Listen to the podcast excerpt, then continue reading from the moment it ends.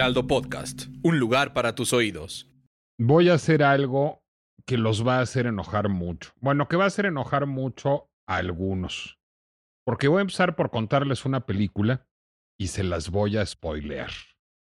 Yo tengo problema con los spoilers. A mí no me gusta ver las películas, ya lo he dicho, para saber qué pasa, sino para saber cómo pasa. Y en este caso es verdaderamente indispensable que les spoile la película. Así que si no quieren saber en qué termina Más allá de la duda o Beyond the Reasonable Doubt de Fritz Lang de 1957, pues adelántenle a después de que empiece la entrada de la pinche complejidad, porque les voy a contar el final.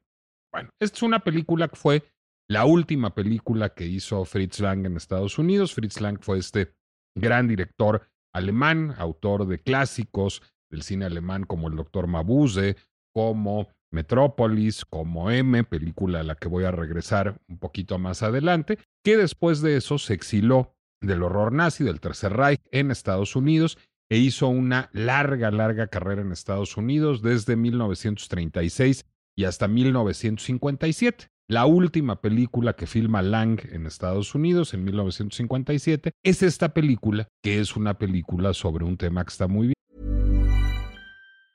Hiring for your small business? If you're not looking for professionals on LinkedIn, you're looking in the wrong place. That's like looking for your car keys in a fish tank. LinkedIn helps you hire professionals you can't find anywhere else, even those who aren't actively searching for a new job but might be open to the perfect role. In a given month, over 70% of LinkedIn users don't even visit other leading job sites. So start looking in the right place. With LinkedIn, you can hire professionals like a professional. Post your free job on linkedin.com slash people today. Gente que ustedes ya saben que es el tema de esta emisión de la pinche complejidad porque ya vieron la portada que es la pena de muerte.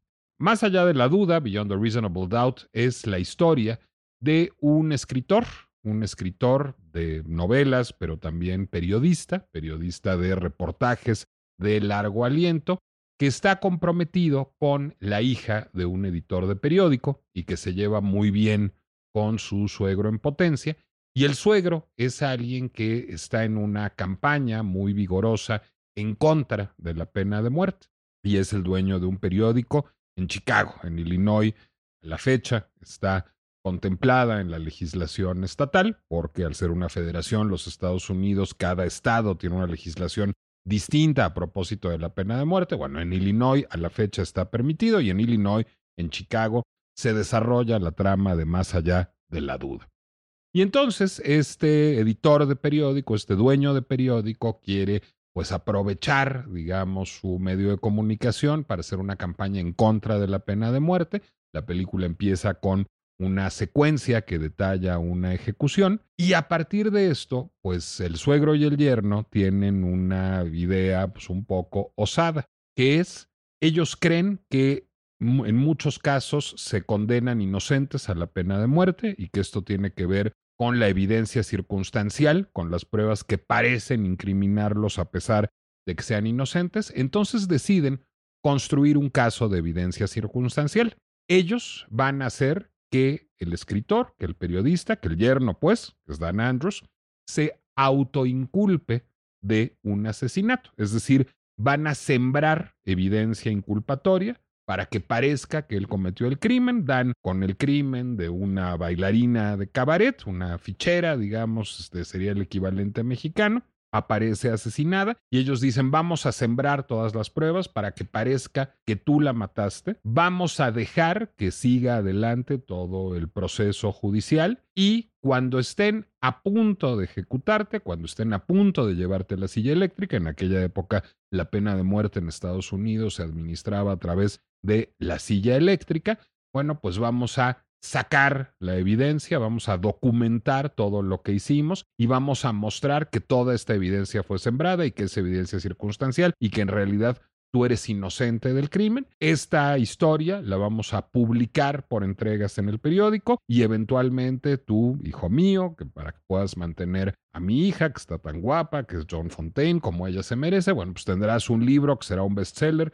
y lo publicarás. Y así empiezan a hacer, se autoincrimina este escritor, este reportero, siembran el suegro y el yerno toda la evidencia en todas partes. Empieza el juicio, él es el principal sospechoso, por supuesto, porque aparece su encendedor, porque aparece maquillaje del que usan las coristas de ese cabaret en su automóvil, porque tiene un abrigo que es como el que describen las compañeras de trabajo de la asesinada, como el que llevaba el asesino, es decir, siembran muy bien toda la evidencia, es juzgado, es condenado a la silla eléctrica y el día de la ejecución cuando todavía, digamos, existe la ventana de presentar estas pruebas, pues se lanza el suegro, el editor de periódico, ya están a punto de terminar su experimento periodístico, a presentar toda la evidencia exculpatoria, todo lo que documentaron, cómo ellos mismos untaron el maquillaje, cómo ellos mismos compraron el abrigo, cómo ellos mismos sembraron el encendedor, todo esto lo fueron documentando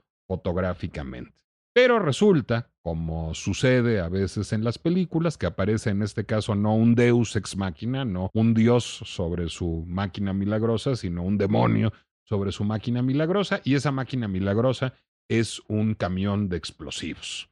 El buen señor, en su prisa por llegar justamente a el centro penitenciario, choca con un camión de explosivos, el camión explota a partir del impacto y queda calcinado el automóvil del suegro junto con el suegro y ya no pensemos en el suegro, sino con la evidencia. Es decir, ya no hay evidencia exculpatoria de que este reportero no cometió el crimen. Bueno, pues entonces lo que empieza a suceder es que se presenta una apelación, queda el periódico en manos de la novia de este hombre, de la hija del dueño, y ella, bueno, pues monta una campaña muy vigorosa, habla de todo lo que sucedió, logra que se apele y se posponga la ejecución y empieza a buscar desesperadamente toda la evidencia para salvar pues a su amado, es decir, su padre ha perdido la vida, su amado está amenazado con perderla y ella pues hace todo lo que puede para mostrar la inocencia de su prometido y para lograr salvarle la vida.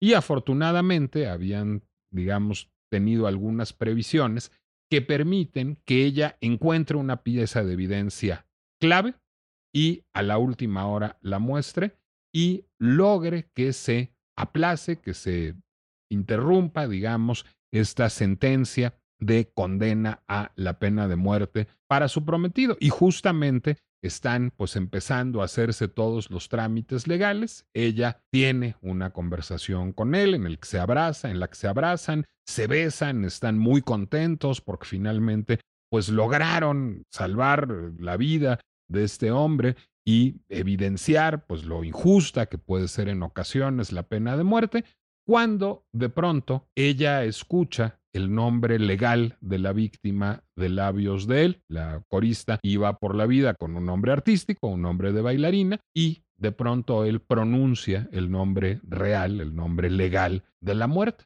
Y él no tendría manera de conocer ese nombre. Finalmente, pues viene un intercambio bastante complicado, y ahí viene el spoiler, y resulta que él conoce ese nombre porque la muerta es su exmujer. Su exmujer en un matrimonio de juventud, él quisiera negar, que ha negado toda su vida, pero que no le quiere dar el divorcio y que hace que él no se pueda casar con su prometida. Y entonces, aprovechando la propuesta del suegro de generar este mecanismo de lucha en contra de la pena de muerte, este mecanismo que evidencia, digamos, las fallas del sistema de impartición de justicia y que hace que a veces sean condenados a muerte personas que son inocentes, pues dijo, aprovechando, lo que voy a hacer es voy a matar a mi exmujer que es tan incómoda y que no me quiere dar el divorcio, y así yo resuelvo el asunto, me caso contigo y finalmente, como todo está documentado como un proceso exculpatorio en el que presuntamente yo habría sembrado evidencia circunstancial, pues tengo la coartada perfecta para no pagar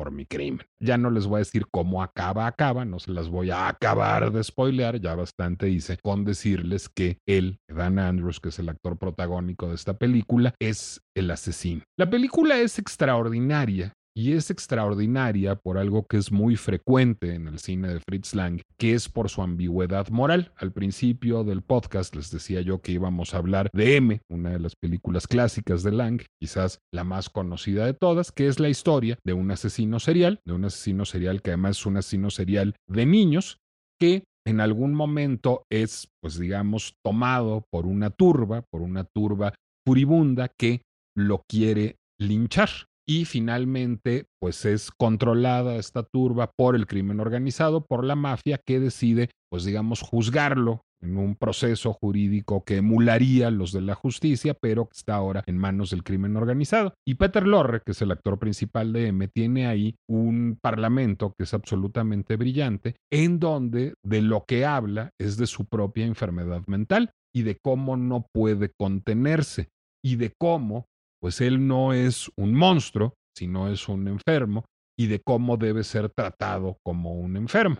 Hay una gran ambigüedad moral en ese discurso porque Lang nos lo ha presentado como un monstruo a todo lo largo de la película, de M. En este caso también, es decir, el personaje que encarna Dan Andrews en Más allá de la duda es un asesino y es un asesino que se aprovechó, digamos, de una militancia política progresista para ocultar un crimen, que es un crimen punible, irreprensible pero eso invalida todo el argumento en contra de la pena de muerte. Eso hace que no se condenen a veces inocentes. No era impecable toda la argumentación. A partir de esto, valdría la pena conservar la pena de muerte para que no haya pícaros que se aprovechen del sistema y pretendan eludir sus responsabilidades y sus crímenes queden impunes. O al revés, el problema es lo suficientemente complejo y queda siempre una duda que hace que la pena de muerte sea siempre intrínsecamente cuestionable.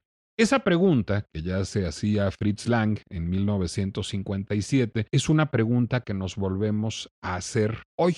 Es una pregunta que cuando en Estados Unidos hace una semana un hombre era condenado a muerte sometiéndolo a hipoxia por nitrógeno, bueno, pues vale la pena formularse. ¿Tiene sentido la pena de muerte? Y si tiene sentido, ¿en qué casos tiene sentido? Podemos ir más allá de la duda razonable y condenar a un ser humano a sufrir el mismo crimen que perpetró? ¿O no es un crimen en este caso? Esa es la pinche complejidad de la pena capital hoy otra vez a discusión.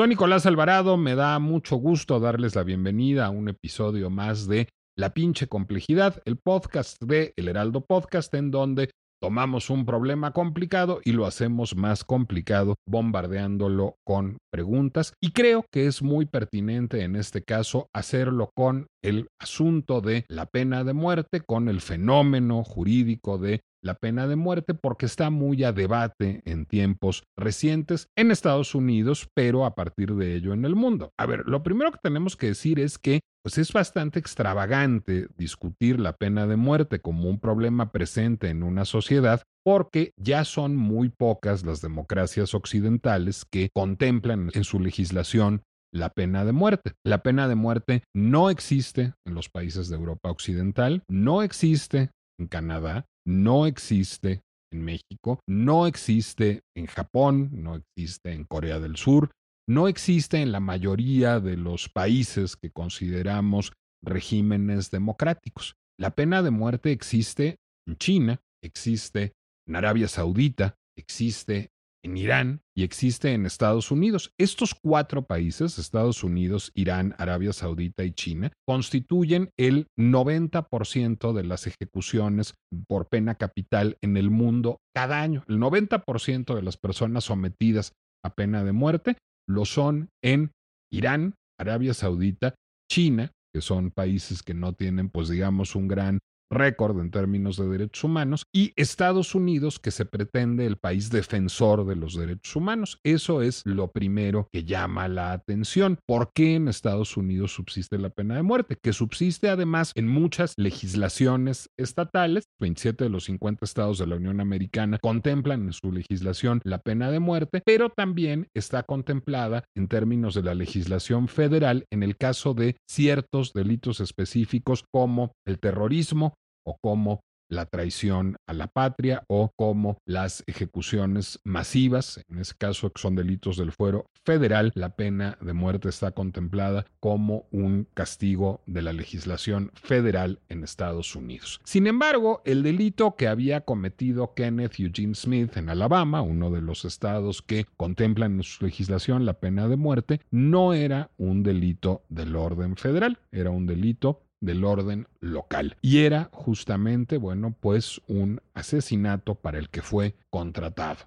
Había hace unos tres lustros un reverendo en Alabama, el reverendo Charles Sennett, que tenía una esposa, Elizabeth Sennett, y ese matrimonio visiblemente no iba demasiado bien, y la señora Sennett tenía un seguro de vida que el reverendo Sennett quería cobrar. Por lo tanto, en algún momento decidió contratar a dos sicarios, o bueno, llamarles sicarios, digamos, me parece un poco ambicioso, casi creo que sería mejor decir a dos pobres diablos, que se parece más a la definición que podemos hacer de ellos, para que asesinaran a su esposa y así él pudiera cobrar el seguro de vida. Así que bueno, lo que hizo fue ofrecerle a cada uno mil dólares, contratar a John Forrest Parker y a Kenneth Eugene Smith para que asesinaran cada uno por mil dólares, es decir, por 17 mil pesos a su esposa, simulando un asalto y a partir de eso poder cobrar el seguro de vida. Bueno, finalmente estas dos personas, con un falso pretexto, lograron el acceso a casa de Elizabeth Sennett, no estando presente el reverendo, eh, y decidieron, les había dado un dinero adicional para comprar un arma de fuego, pero ellos decidieron no utilizarlo, sino gastárselo en drogas y pensaron que podían con un cuchillo y a golpes matarla. Entonces lo que hicieron fue golpearla, acuchillarla, simular un robo llevándose un estéreo y una videocasetera y pues así cumplieron el encargo que les dio el reverendo Zen. El reverendo Sennett empezó a parecer sospechoso. En algún momento lo confrontaron con la posibilidad de haber conocido a Kenneth Eugene Smith y una semana después de todo esto se suicidó.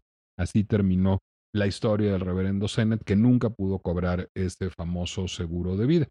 La investigación arrojó rápidamente a Smith y a Parker como los autores materiales de este asesinato y fueron rápidamente encarcelados y Parker fue ejecutado por inyección letal en el año 2010, muy poco después. El proceso judicial de Kenneth Smith fue más complicado porque desde el principio Smith adujo no haber participado activamente del asesinato, es decir, haber sido contratado para ello, haber participado de su planeación, pero él decía que al momento de estar ahí no había participado ni de los golpes ni de las cuchilladas a la víctima y que por lo tanto él no era autor material del asesinato. Esto dio lugar a una serie de apelaciones que dieron lugar a una serie de juicios y en el último de los juicios decidió el jurado, porque ya ven que funcionan con jurados de pares los juicios en Estados Unidos, así funciona el sistema de impartición de justicia allá.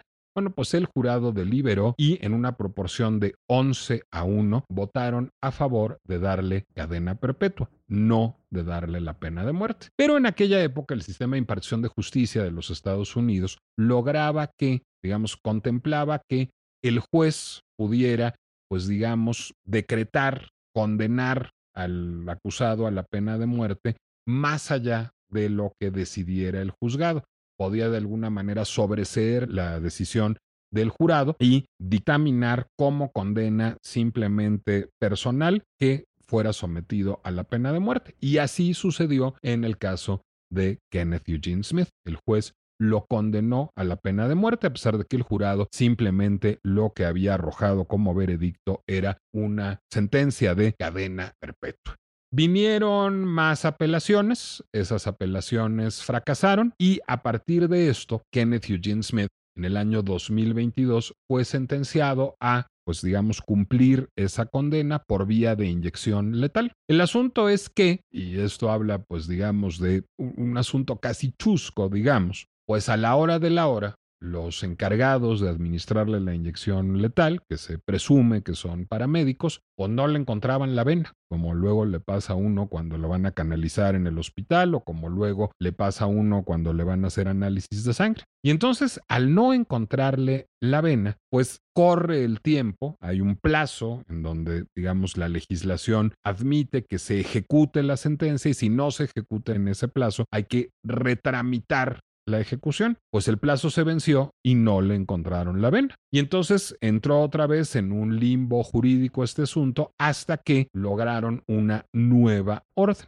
Para ese entonces, la penitenciaría de Alabama en la que estaba recluido decidió probar un nuevo método de ejecución. ¿Por qué decidió probar un nuevo método de ejecución? Bueno, porque hay desabasto de químicos para la administración de inyección letal en Estados Unidos. Ah, caray, pues que no se supone que el sistema de salud de Estados Unidos sí funciona bien y sí están disponibles los fármacos a diferencia de aquí. Pues sí, pero no es un asunto de desabasto porque haya un mal sistema de compras consolidadas de medicamentos como aquí, sino es un sistema de desabasto porque que entre las principales empresas que producen los fármacos necesarios para la administración de la inyección letal se encuentran Pfizer y Johnson Johnson, dos laboratorios que están opuestos a la pena de muerte. Y entonces estos dos laboratorios se niegan a venderle al gobierno estadounidense los químicos necesarios para administrar la inyección letal como objetores de conciencia. Y eso hace que haya escasez de los químicos necesarios para la administración de la inyección letal. Si a esto sumamos que no era el primer caso, de, pues digamos, ejecuciones abortadas en Alabama por problemas para localizar las venas de los condenados a manos de estos paramédicos que no han de haber estado particularmente bien capacitados, pues decide el estado de Alabama que mejor va a intentar un nuevo método de pena capital, que es la hipoxia por nitrógeno, que consiste en ponerle a la persona una máscara, como una mascarilla, como las mascarillas de oxígeno, las personas que necesitan oxígeno externo, pero en lugar de tener oxígeno, esa máscara lo que administra es nitrógeno y genera una muerte por asfixia presuntamente rápida. Y así fue que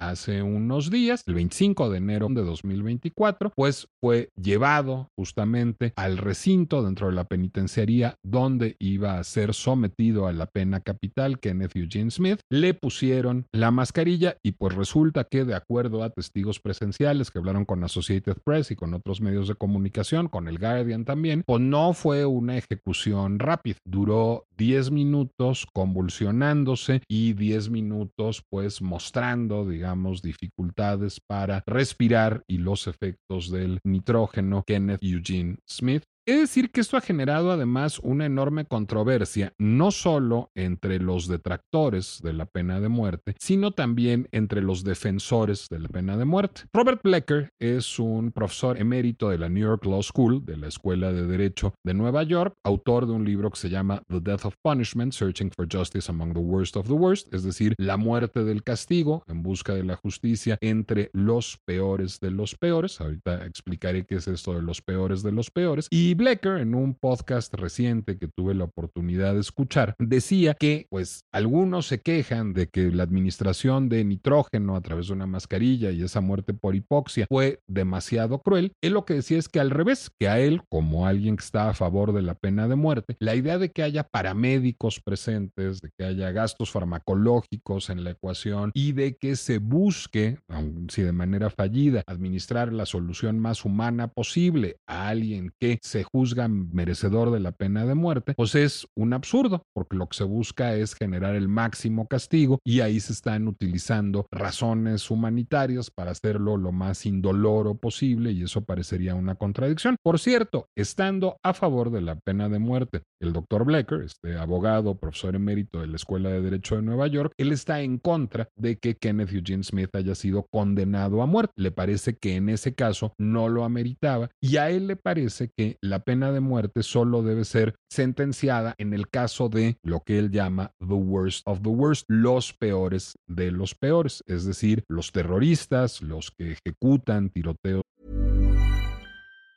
Hey, it's Ryan Reynolds and I'm here with Keith, co-star of my upcoming film If, only in theaters May 17th. Do you want to tell people the big news? All right, I'll do it. Sign up now and you'll get unlimited for $15 a month in six months of Paramount Plus Essential Plan on us. Mintmobile.com slash switch. Upfront payment of $45 equivalent to $15 per month. Unlimited over 40 gigabytes per month. Face lower speeds. Videos at 480p. Active Mint customers by 531.24 get six months of Paramount Plus Essential Plan. Auto renews after six months. Offer ends May 31st, 2024. Separate Paramount Plus registration required. Terms and conditions apply if rated PG. Masivos en escuelas, los que matan niños, los asesinos seriales, no pobres diablos contratados por mil dólares para un crimen pasional por móvil pecuniario en un pueblito. Regresaré a Blaker y al argumento de Blaker en algún momento, pero esto ha llevado a una gran discusión, no solo nacional, sino internacional sobre la pena de muerte. Porque si bien en la mayoría de las democracias occidentales la pena de muerte no está contemplada en la legislación, en todos los países del mundo, en mayor o menor medida, hay corrientes de opinión a favor de la pena de muerte que se manifiestan cada tanto. Y esto ha llevado a un renuevo del debate en torno a la pena de muerte en tiempos recientes. Bueno, quiero decirles que además hace algunas semanas, en un podcast que hacíamos aquí sobre corridas de toros, yo hablaba de la pena de muerte y del aborto también, por cierto, como parábolas de, pues digamos, ideas que están asociadas a valores progresistas y que yo comparto, pero que vale la pena cuestionar. Y justamente hace un par de días vía Instagram me contactaba Sofía Mitre. Sofía Mitre es una nutrióloga que se sintió muy interpelada por nuestro podcast sobre corridas de toros y que nos hizo el favor de replicarlo en sus redes sociales y me decía, y ahí hablabas de la pena de muerte y yo quisiera preguntarte por qué estás en contra. Bueno, le dije, te lo contesto el viernes en el podcast y aquí estoy contestándolo. Yo estoy en contra de la pena de muerte, pero estando en contra de la pena de muerte, entiendo que es un problema suficientemente complejo e insuficientemente discutido y me interpela enormemente una narrativa como la de Beyond a Reasonable Doubt, más allá de la duda de Fritz Lang, y mostrar los claroscuros morales de la pena de muerte.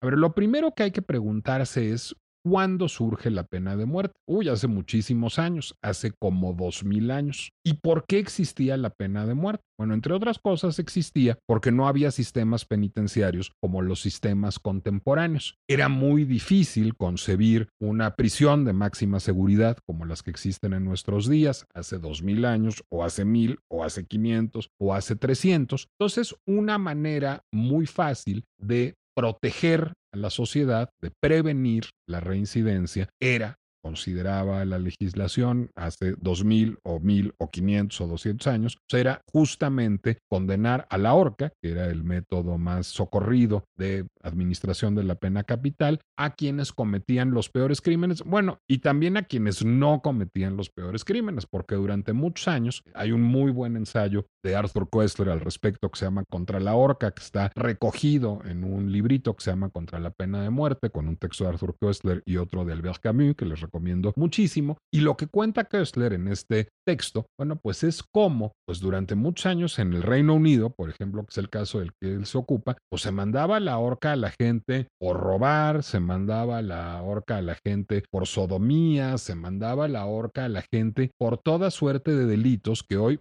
digamos, no serían constitutivos de delitos o serían delitos que ameritarían penas mucho menores. Y como fue avanzando la legislación, Kessler lo retrata muy bien los casos del Reino Unido y de Francia en ese librito también, fue, pues digamos, buscando que cada vez estuviera más constreñida la aplicación de la pena de muerte a el asesinato, es decir, a una suerte de, digamos, que va a ser un tema importante, retribución proporcional del crimen. Es decir, en la mayoría de las legislaciones tiende a condenarse a la pena de muerte a personas que han cobrado vidas en una lógica de retribución proporcional. Cobrar vidas además tiene un matiz porque desde el siglo XIX hay un movimiento abolicionista de la pena de muerte, una de cuyas conquistas más importantes ha sido que existan las categorías de homicidio imprudencial, de asesinato en segundo grado y de asesinato en primer grado que voy a explicar de manera muy y seguramente si nos está escuchando un abogado le va a parecer que es simplificado y banalizado todo, pero permítaseme simplemente para que siga avanzando el argumento. El homicidio imprudencial es el homicidio involuntario, es decir, pues si yo este, voy manejando y se me cruza un gato y no lo quiero atropellar y doy un frenón y eso me hace atropellar un peatón al que no quería yo atropellar y matarlo, bueno, pues estoy cometiendo homicidio imprudencial. El asesinato en segundo grado, por ejemplo, tiene que ver con lo que conocemos como un crimen pasional. En medio de una reyerta, presa de la ira, a lo mejor con alcohol o drogas de por medio, hay un cuchillo cerca y una persona apuñala a otra. No había premeditación, no había alevosía, no había un móvil, fue algo que se hizo simplemente al calor del momento y de la circunstancia. Eso es un asesinato en segundo grado. Un asesinato en primer grado, pues es un asesinato con premeditación, alevosía y ventaja y un móvil claro. Entonces, esas categorías jurídicas quedaron consagradas en la legislación a partir del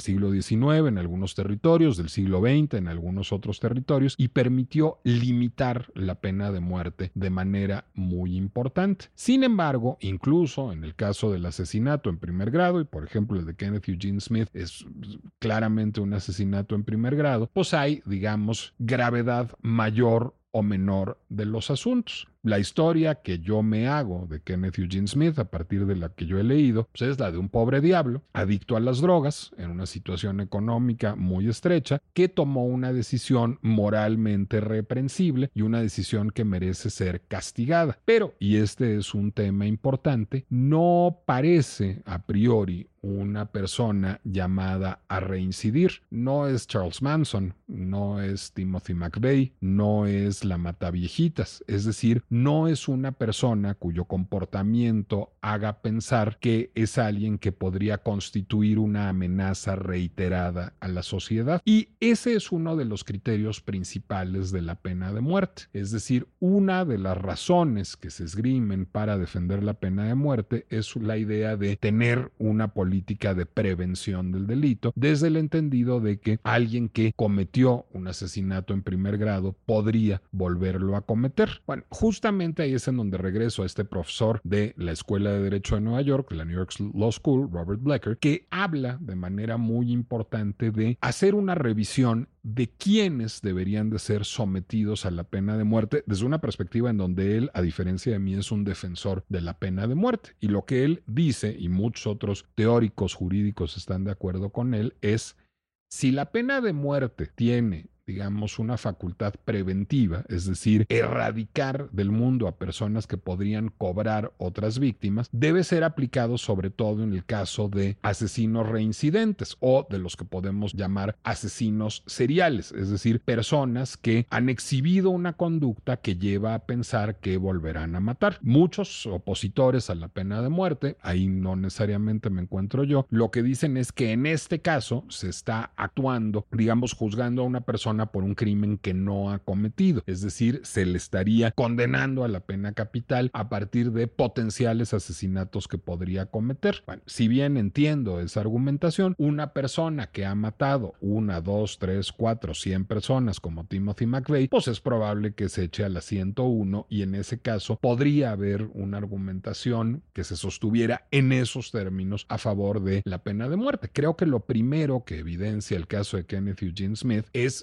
en el sistema de impartición de justicia de los Estados Unidos. Primero, había ya un jurado que lo había condenado a cadena perpetua y fue un juez el que se impuso a la voluntad del jurado y decidió condenarlo porque sí a la pena de muerte. Ese problema ya quedó resuelto en la legislación cuando menos de Alabama, ya no existe esa posibilidad de que sea sobreseída la sentencia del jurado y pueda el juez dictaminar una sentencia que resulte, digamos, la definitiva. Ese problema ya fue corregido, pero probablemente las causales están mal definidas. Es decir, juzgar a un pobre diablo contratado por mil dólares para matar a golpes a una señora con el mismo rasero que se juzga a Timothy McVeigh, pues si habla de un sistema de impartición de justicia que, más allá de sus errores procedimentales, pues puede cometer errores morales garrafales. Justamente aquí hay otro tema del que vale la pena hablar. Mucha gente objeta la pena de muerte porque dice, ah, es que muchas veces se condena a inocentes, muchas veces pasa como en la película de Fritz Lang, como en Más allá de la duda, un cúmulo de evidencia circunstancial hace que una persona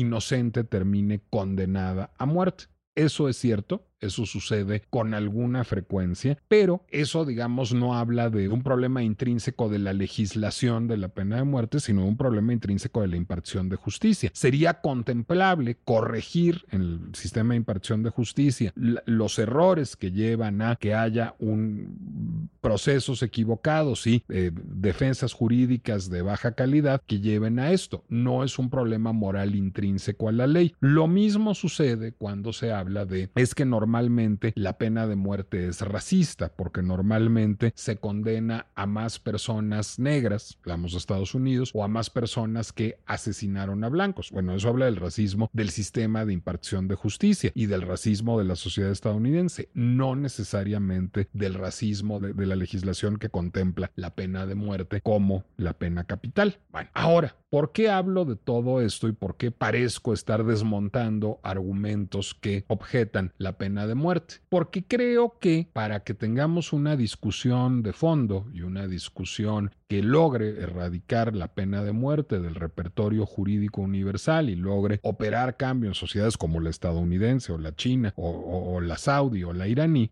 la saudí o la iraní lo veo un poco más difícil para ser franco, tenemos que encontrar cuál es, digamos, la verdad verdadera objeción moral que podemos hacerle a la pena de muerte. Y no viene del lado procedimental y no viene del lado de cómo se imparte la justicia, sino viene del lado de qué es la pena de muerte en sí mismo. Entonces, bueno, lo primero es, la pena de muerte puede tener aplicaciones preventivas. Sí, cuando hablamos de delincuentes reincidentes, de asesinos reincidentes, particularmente de asesinos seriales o de terroristas. Pero ahí también hay una objeción que resulta importante, que es muchas veces estos asesinos seriales, delincuentes reincidentes o terroristas son personas que tienen problemas de salud mental y pues en un paradigma de derechos humanos no tiene sentido alguno condenar a una persona que sabemos que está afectada de sus facultades mentales, que tiene un padecimiento psiquiátrico, porque al tener un padecimiento psiquiátrico no sería responsable de sus actos. Entonces eso nos lleva a una complicación también y eso hace que, digamos, el lado de la prevención del delito no sea, pues digamos, concluyente para pensar en la pena de muerte como una alternativa viable. Es decir, existiendo prisiones de máxima seguridad, pues es mucho más fácil tener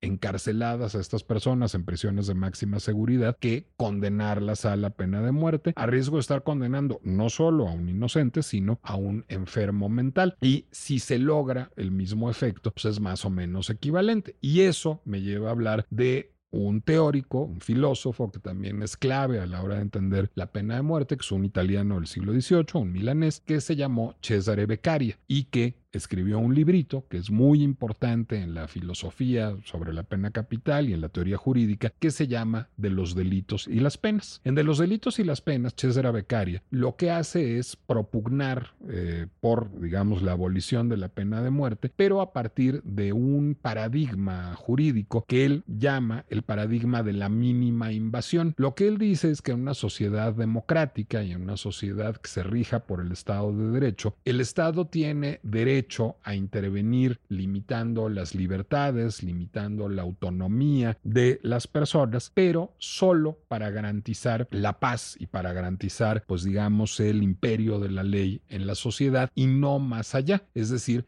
el Estado en una democracia debe ser mínimamente invasivo y debe hacer solo lo necesario para que se logre preservar el Estado de Derecho. Lo que argumenta Becaria es que, lo que muchas argumentaciones jurídicas a la saga de Becaria han argumentado, es que la cadena perpetua y las prisiones de máxima seguridad bastan para combatir el asesinato y para combatir los asesinatos reincidentes y para combatir el terrorismo y no es necesario llegar a la pena de muerte que no ha mostrado ser más eficaz, digamos, que la cadena perpetua y en prisiones de máxima seguridad para garantizar el Estado de Derecho. Y ahí también hay una historia muy importante que tiene que ver con los datos. No hay verdadera diferencia, eh, no hay cifras concluyentes, digamos, que hablen de que son más seguras la sociedad o hay menos incidencia de asesinatos en las sociedades en que hay pena de muerte que en las que no hay pena de muerte. No es que sea una sociedad menos lastrada por el crimen la sociedad estadounidense que la francesa o la británica y tampoco podemos decir que el estado de Texas o el estado de Illinois estén menos lastrados por el crimen que el estado de Nueva York o el estado de California. Es decir, no hay evidencia estadística de que sea una política eficaz de combate al asesinato la pena de muerte. Bueno, segundo tema, y ese es importante, uno de los argumentos en pro de la pena de muerte tiene que ver en general también con su efecto disuasor. Es decir, lo que se dice es, bueno, es que estamos condenando a la pena de muerte para que la gente aprenda, para que la gente vea y diga, yo no quiero que me condenen a la pena de muerte y por eso no voy a matar a alguien. Bueno, pues ahí el argumento de las cifras también es irrebatible. Es decir, no, al no disminuir la incidencia de asesinato en sociedades que tienen pena de muerte por encima de la incidencia de asesinato en sociedades que no tienen pena de muerte, pues lo que se ha demostrado es que no hay evidencia concluyente que apunte hacia la pena de muerte como un disuasor importante. ¿Por qué? Porque difícilmente una persona que va a cometer un asesinato porque tiene una enfermedad mental o por un móvil económico, por un móvil pasional, va a ser disuadida de cometer ese asesinato porque le puede tocar la pena de muerte y no la cadena perpetua. De acuerdo a la teoría de la mínima invasión de Cesare Beccaria, sería un disuasor tan importante la cadena perpetua o tan baladí la cadena perpetua como la pena de muerte y justamente pues digamos las cifras muestran que en distintos estados de la Unión Americana, en distintos países democráticos y no democráticos, pues son ah, en general equivalentes los efectos disuasores de una pena máxima o de otra. Todos esos argumentos son los argumentos más débiles para defender la pena de muerte. El argumento más importante, probablemente en términos morales y el que amerite mayor discusión, es el argumento retributivo. Es decir, seguramente hemos visto muchas veces a familiares de víctimas de asesinato o activistas que defienden la pena de muerte decir que los asesinos, y no solo los asesinos, he dicho de los terroristas, he dicho de los violadores, merecen morir.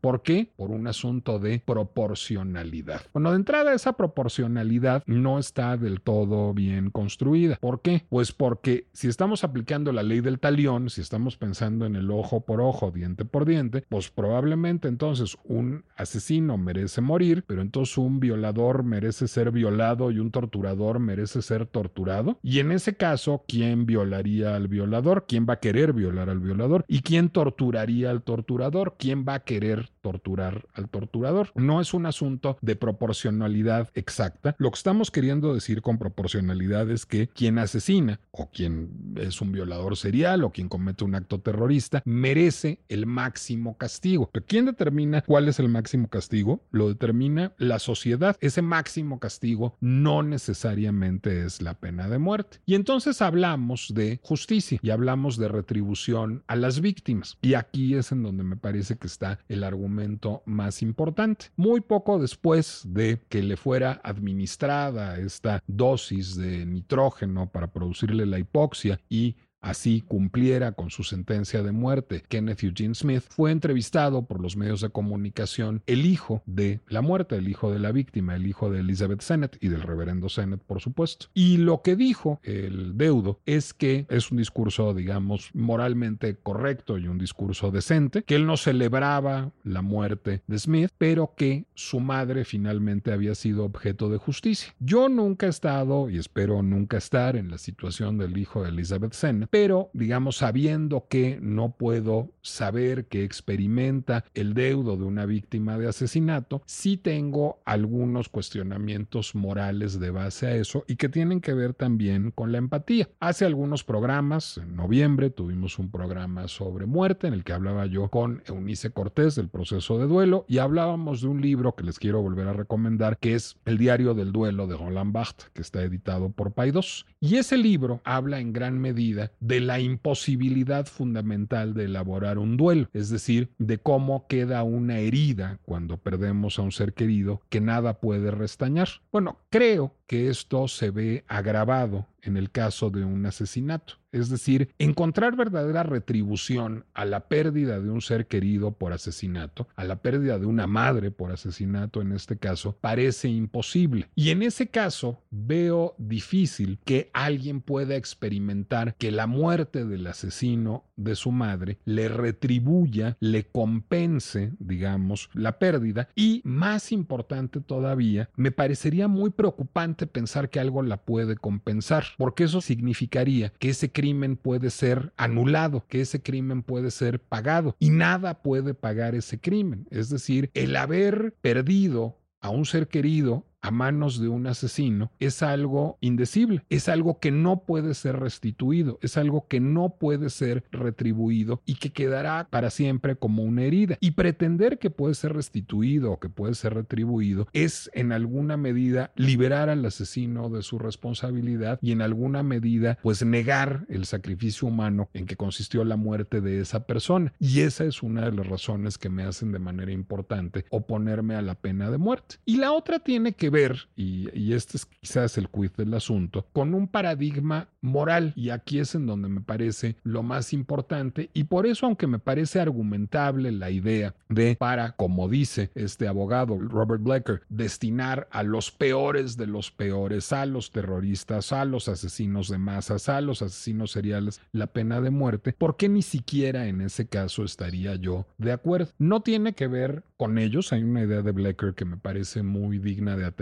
que es que si se va a aplicar la pena de muerte, no se trata de encontrar la solución más humana posible ni la solución más indolora posible. Él está a favor de, en casos extremos, en casos de asesinos seriales o asesinos de masas, recurrir al pelotón de fusilamiento, y entiendo desde dónde viene ese argumento, pero creo que al pensar en que la ejecución sea indolora o en que la ejecución sea humanitaria, estamos pensando en el asesino, en el condenado y en su dignidad y en su humanidad. Y no estamos pensando en una dignidad y una humanidad que debería preocuparnos más, que es la nuestra. Es decir, finalmente lo que pretende la pena de muerte, es decir, la vida humana es sagrada y la vida humana no se debe tocar. Y lo que hago es censurar a esta persona porque se atrevió a violar pues, la sacralidad de la vida humana. Sí, nada más que al quitarle el Estado la vida, el que está violando la sacralidad de la vida humana es el Estado. Es decir, para castigar un delito, el Estado está reproduciendo, digamos, la conducta que condena y está negando la dignidad de la vida humana y se está, y lo, voy a decir de una manera a lo mejor un poco escandalosa, poniendo al mismo nivel moral que el asesino. Parte, creo, del problema de la pena de muerte es que está siempre esgrimida su defensa desde variables emocionales, desde variables que parten de una idea de retribución que es muy cercana a la idea de venganza. Y entiendo perfectamente que la idea de venganza es omnímoda y desordenada y existe al margen de la ley y la idea de retribución es una idea jurídica y que tiene límites, pero el espíritu emocional que priva es el mismo. La pena de muerte es una hija de la ira y yo entiendo perfectamente la ira en el caso de seres humanos que han perdido a un ser querido a manos de un asesino y entiendo que esa ira, por desgracia, no se va a poder aplacar nunca y creo que el Estado debe hacer todo cuando esté la mano para ayudar a esas personas emocionalmente, financieramente, políticamente, pero creo que finalmente lo que hace la pena de muerte es elevar la ira al rango de política pública, es hacer que el Estado condone la ira y que el Estado haga de la ira un instrumento de justicia. Y creo que en el momento en que el Estado y la ley abrevan de la ira y hacen de la ira un instrumento de impartición de justicia, empiezan a fallar.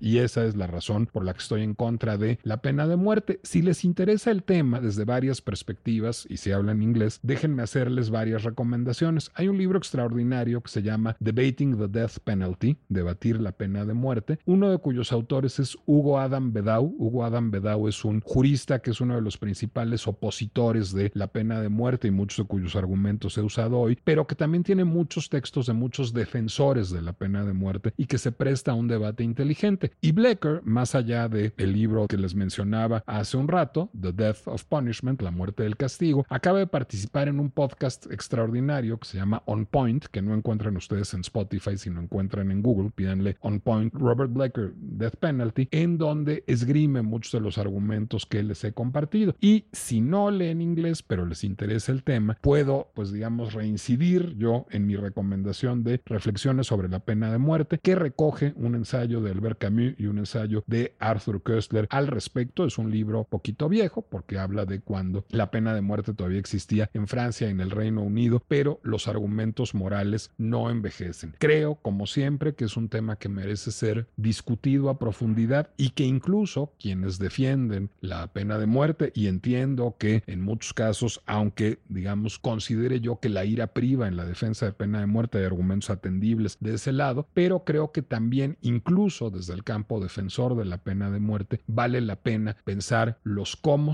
los qués y los para qué. Muchísimas gracias por habernos acompañado en un episodio más de la pinche complejidad. Espero que la curiosidad de Sofía Mitre a propósito de mi relación con la pena de muerte haya estado satisfecha y quiero agradecer otros mensajes que nos han enviado. Kikis dice muy interesante, me dejó con más preguntas a propósito de nuestro pasado episodio sobre derecho de autor y Mickey Mouse. Germán dijo muy pinche complejo, así es, pero muy bien trabajado el argumento. Bueno, muchas gracias sobre todo, muchas gracias a nuestro invitado que esgrimió perfectamente Sergio Torres Galindo, pues los argumentos jurídicos y morales para cuestionar el derecho de autor y el copyright en nuestros días. Y Jesús Vale dice que fue un podcast excelente, pero ¿qué va a decir Jesús Vale si es mi primo? Y le mando un abrazo. Les recuerdo que pueden encontrarme en redes sociales, en Instagram y en threads en Nicolás Alvarado Lector. Y les recuerdo que pues la pinche complejidad es una producción del Heraldo Podcast que pueden ustedes encontrar en Spotify, Apple Music, Amazon Music, Deezer, YouTube y casi cualquier lugar que pues ustedes frecuenten para encontrar podcast. Finalmente, una antirecomendación cinematográfica. Hay un remake de Más allá de la duda, de Beyond a Reasonable Doubt, con Michael Douglas, un remake de principios de este siglo, y les recomiendo que no la vean. ¿Por qué les recomiendo que no la vean? Porque es tan mala que después de verla dije, híjole, a lo mejor me estoy equivocando y hay directores de cine que sí merecen la pena de muerte. Hasta la próxima.